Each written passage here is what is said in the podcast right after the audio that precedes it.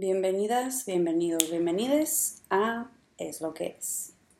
Hoy vamos a estar hablando de un tema que me parece muy importante, revelador. Siempre hablamos de las emociones, lo que nos pasa, lo que pensamos, lo que nos pasó de chiquitos, etc, etc. Y quiero darle una nueva luz a este tema. Y bueno, este tema es el cuerpo. ¿Qué es el cuerpo? El cuerpo es esta parte física de cada uno de nosotros que nos conecta con el mundo. Y aunque nos conecta con el mundo exterior, las personas, lo que pasa, las sensaciones, los olores, la comida, los lugares, todo lo que podemos ver, también nos conecta con nuestro mundo interior. Me refiero a tus propias vivencias, todo lo que sientes y pasa dentro de ti. Ahorita voy a estarlo explicando y desglosando un poquito más. Y pues bueno, básicamente el cuerpo es la frontera entre lo que pasa afuera y lo que pasa dentro de ti. ¿A qué me refiero? Un ejemplo, puede estar habiendo una pelea, una discusión, pero dentro de ti hay otro tipo de acontecimientos, de pensamientos, de sentimientos, de sensaciones, de experiencia. Pero imagínense que el cuerpo es la frontera donde decidimos lo que pasa de afuera hacia adentro de nosotros y de lo, la, como esta identificación de las necesidades que tenemos, ¿no? Si tienes hambre, si tienes sed, si tienes sueño, si tienes cansancio, si tienes miedo, no sé, lo que sea, ¿no? Como una aduana que va como escaneando lo que sí puede entrar y salir, en teoría debería de ser así, ¿no? Pero bueno, lo que sí puede entrar y lo que no está permitido. Más o menos esa es la tarea o la función del cuerpo como frontera.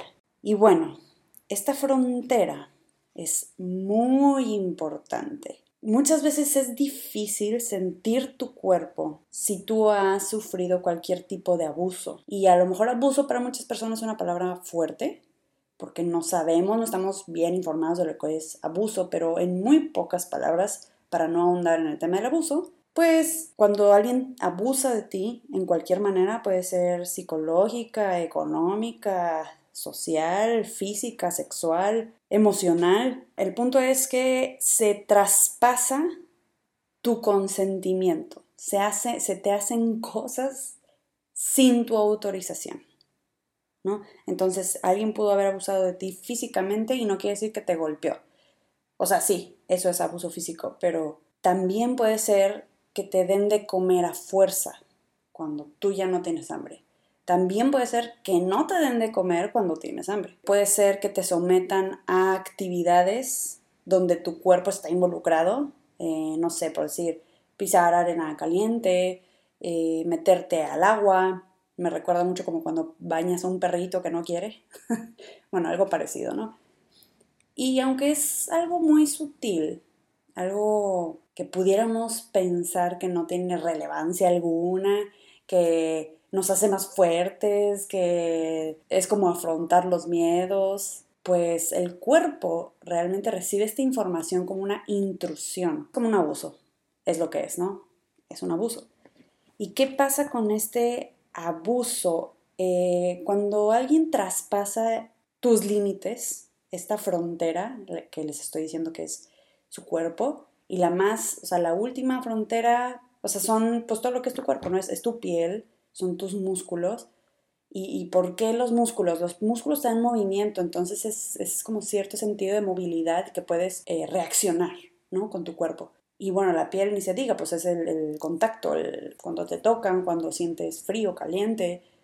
Bueno, eh, esas son las fronteras más específicas y íntimas, podemos decir, con las que nuestro cuerpo identifica y puede poner esos límites. Y cuando alguien traspasa esas fronteras, para tu cuerpo ya no hay vuelta atrás. ¿Cómo que ya no hay vuelta atrás? O sea, me refiero a que no se te va a olvidar. A lo mejor en tu memoria se te va a olvidar. En tu, podríamos llamarle memoria emocional, que de hecho todo eso está conectado con la amígdala, y tu sistema nervioso, ahí es donde se guarda la información de la sensación que tuviste, no del evento, ni de lo que pasó, ni las fotitas mentales que tienes, no.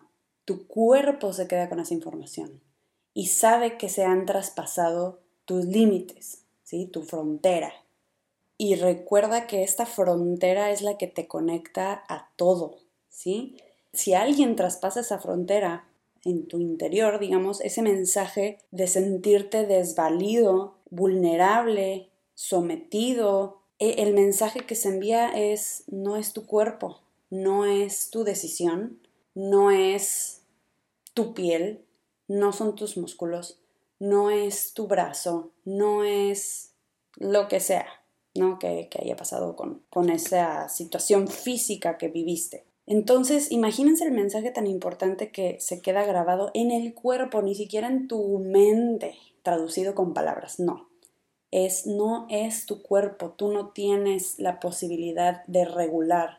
Y entonces en el cuerpo, digamos, que empieza a permitir sin querer, porque se siente desvalido, digamos que se programa de cierta manera, a que pueden traspasar esas fronteras el otro cuando se le plazca y no tiene como propiedad o control sobre él mismo.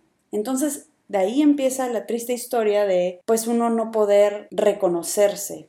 Y cuando uno no se reconoce, no puede sentir, no puede saber sus propios límites, no se da su propio lugar porque no lo conoce no lo reconoce. Fue tan invadido que ya no sabe que lo puede recuperar de alguna manera. Porque ni siquiera está registrado en, con palabras, no racionalmente. Entonces el cuerpo otorga la prioridad o el parámetro de los límites al entorno, a, los demás, ¿Y a qué me refiero con que otorga esta prioridad de parámetro? Ya no sabe cómo regularse por sí mismo y decir, ah, ya me cansé de comer, creo que ya fue suficiente, ya me sacié. Ah, ¿sabes qué? Creo que estoy cansado. Ah, me dolió. Ese, no sé, pellizco, ese golpe, me dolió. O ese contacto, esa caricia, no me gusta. Tengo sed, tengo hambre, tengo sueño, es mucha comida, es muy poca comida. Y así es como empezamos a portarnos como si nuestro cuerpo le perteneciera a alguien más. Y fíjense muy bien que no estoy hablando de, un contexto sexual, pero digo, si estamos hablando desde la comida y las necesidades propias, podemos claramente ver cómo esto en conductas sexuales puede terminar, ¿no? Pero bueno, me voy a lo básico. Cuando aprendes a aguantar y a dejar pasar las cosas de una manera, como les digo, física, es como si tu cuerpo no te perteneciera, le pertenece a, a todos los demás menos a ti. Y es difícil disfrutar cuando no eres capaz de reconocer y sentir como propia tu piel, tu cuerpo, tu ser. Y a veces eso te lleva a querer probar cosas que te desinhiban, ¿no? Para ver si así puedes sentir algo, algo diferente, algo que te desbloquee, por así decirlo. Sea alcohol, drogas, eh, meterte en actividades peligrosas, eh, ya sea sexuales o que te pongan en riesgo, como para que sientas de alguna manera y ojo, mucho ojo, no estoy generalizando, estoy, no estoy diciendo que a todo el mundo le pase igual, no. Estoy hablando simplemente de diferentes posibilidades de cuando el cuerpo ya no se siente como propio, no sabe sus límites, no se reconoce, no se vive, no se siente. Y entonces, después de actividades tan comunes como saber si tienes hambre, qué quieres de comer, pues vienen decisiones que tienen que ver con el mundo exterior. Relaciones, trabajo, escuela, familia. Y bueno, imagínense si existe toda esta falta de límites para regularse uno mismo, pues cómo estarán las relaciones con esa persona, ¿no? Eh, la falta de límites pues sería muy evidente. Y cuando les dije que se basa en los parámetros externos, es empezar a, creer que lo que nos enseñan, ya sea la sociedad, la televisión, la familia, lo que sea, todo ese tipo de creencias, pues son las que empiezan a reinar nuestras decisiones y nuestras decisiones dirigidas pues a esas creencias, personas, ideales, impuestos, sin saber lo que uno quiere y necesita, sin saber regularse. Y entonces empieza, empieza también el cuerpo a tener estas acciones defensivas. ¿Y a qué me refiero defensivas? Este, no sé, estos, cuando hay gente que tiene como estos em, episodios, ya sea sensibles o muy coléricos, muy viscerales, a lo mejor mucho enojo, mucha emoción, es el cuerpo que reacciona. O muchas veces cuando hay gente que es muy temerosa de las cosas, o que se asusta, o que se tuye, que se paraliza, que ya no puede reaccionar de la mejor manera, o sea, no reacciona de manera normal, por así decirlo, o esperable. Y es esto, es el cuerpo reaccionando defensivamente, sin una explicación lógica, como cuando se me viene a la mente el ejemplo de alguien que a lo mejor está deprimido y tiene muchos síntomas de desgane, irritabilidad, eh, poca actividad mental y física, insomnio, etcétera, ¿no? Y que le dicen, pues échale ganas, pues es que piensa positivo, pues es que bla, bla, bla. Y juran que el simple hecho de, de nada más como pensarlo y decir, claro, le voy a echar ganas, ¿por qué no se me había ocurrido antes? Va a funcionar y pues no. Justamente ¿por? Porque el cuerpo sigue con esta información atorada. Entonces se puede decir que vamos en piloto automático, todos, absolutamente todos, porque nuestro cuerpo, aparte de la mente, que tiene su propia información como ya traducida a algo racional que podamos entender, el cuerpo rige nuestra vida de muchas maneras, muchas maneras inconscientes. Y por eso es muy importante volver a sensibilizarnos, volver a nosotros y descubrirnos, reconocernos, no sé si ustedes se reconocen en muchos de los ejemplos que pusimos y probablemente muchas de las cosas que pudieran reconocer no las recuerdan a menos de que les cuenten alguna anécdota que pasó o algo así. Se les pueden llegar a evocar imágenes de algo que sucedió que les recuerde o, asocien más bien a este tipo de amenazas porque eso, ese es el punto de todo esto el cuerpo vive este tipo de intrusiones como amenazas y las registra. Entonces lo que hace el cuerpo es detectar que hay peligro y pues ¿Cómo no vamos a estar ansiosos con cualquier preocupación de la vida cotidiana si nuestro cuerpo no lo toma o lo interpreta como una amenaza, como un peligro para tu supervivencia, ¿no? Porque cuando un bebé o un niño pequeño, o digo incluso alguien adulto, ¿no? O sea, ¿qué pasa con los soldados en la guerra? Pues es eso, es una amenaza contra su vida y, el estrés postraumático es eso, justamente es eso, el estrés postraumático está en el cuerpo y es todo todo esto de lo que estamos platicando.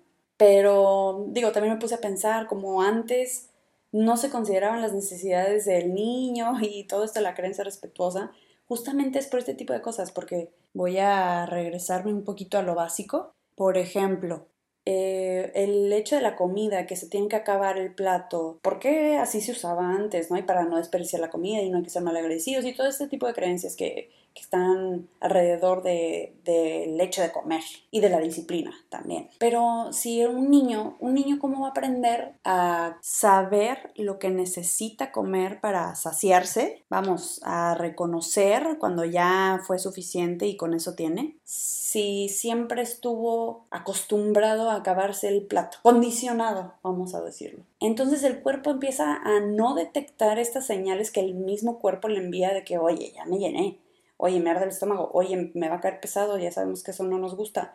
O cualquier sensación que, y mensaje que el cuerpo te puede decir, porque el cuerpo nos habla, para decirnos cuando algo está mal con nosotros o para poder regularnos, ¿no? Y nos enseñan a ignorarlo y seguir lo que se debe de hacer según alguna creencia, ya sea social, religiosa. Eh, mi punto es que todo el contexto en el que vivimos nos orilla a ignorarnos a rechazarnos. Y luego que, cuando queremos aprender, pues no sabemos por qué no nos sale, ¿no? Muchos de estos temas los vamos a estar platicando aquí constantemente, pero quería dejarlos con este episodio, esperando que hayan caído algunas pedradas. Hasta la próxima.